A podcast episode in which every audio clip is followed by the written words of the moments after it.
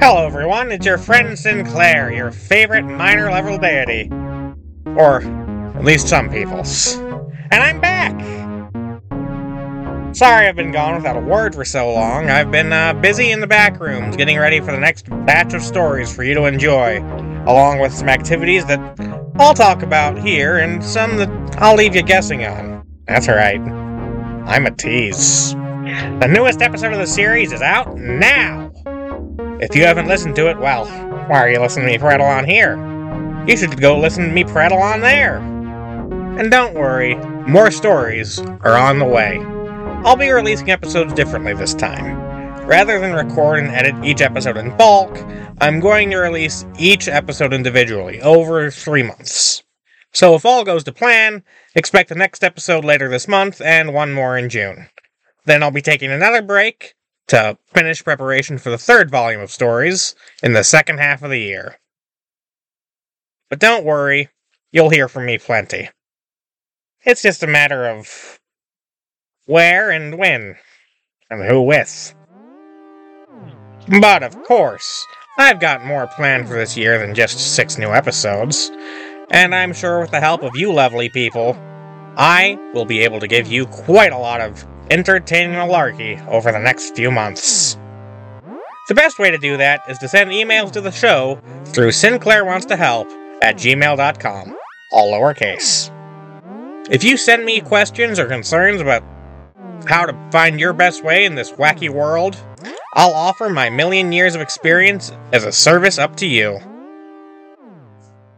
For example, Dear Sinclair, Hi, I have been working in a part time sales position for about four months, and I am afraid that I am unqualified for the position.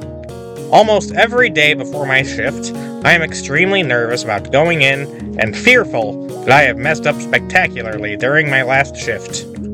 Do you have any advice to alleviate this fear that I have? From Stressed About Work.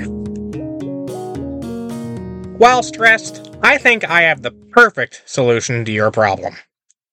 It's always stressful to be in an underneath position, so the next time you go to work, completely disregard the power structure and insist that you are the manager.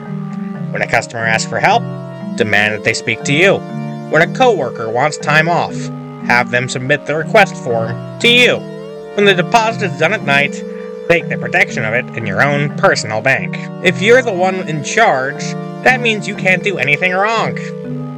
Now, you may wonder how this solution accounts for the actual managers, who likely won't take kindly to being spoken to as a subordinate.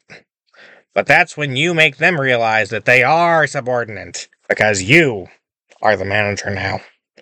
And they can either get with the program, or you can start thinking about where to put the body.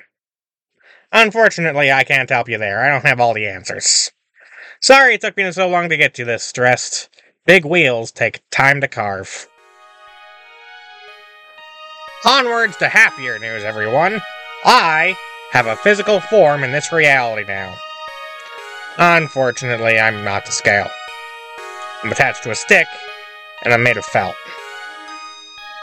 But you take the rough with the smooth in this debacle we call existence.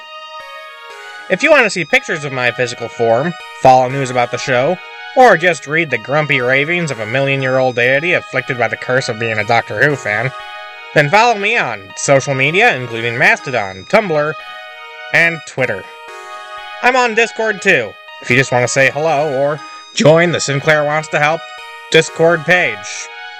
Not much has been done on it yet, but I'm working on things. And of course, if you want to spark conversation about the show, please consider leaving a positive review, or a negative one, honestly, on your podcatcher of choice, so more people can discover the series. And just one more thing before I wrap things up. Thank you to everyone who voted for the series in the 2022 Audio Verse Awards. With your support, this show was nominated in two categories, and in one was one of five winners. That's right, my hard-working human vessel, Sean Drabick, has been recognized as one of 2022's best storytellers for a new production. He insists that any praises you have be sent directly to me, in the form of ritual offerings. Okay, fine, I made that last part up. But if any of you did want to send me a ritual offering, I wouldn't turn my nose up at it.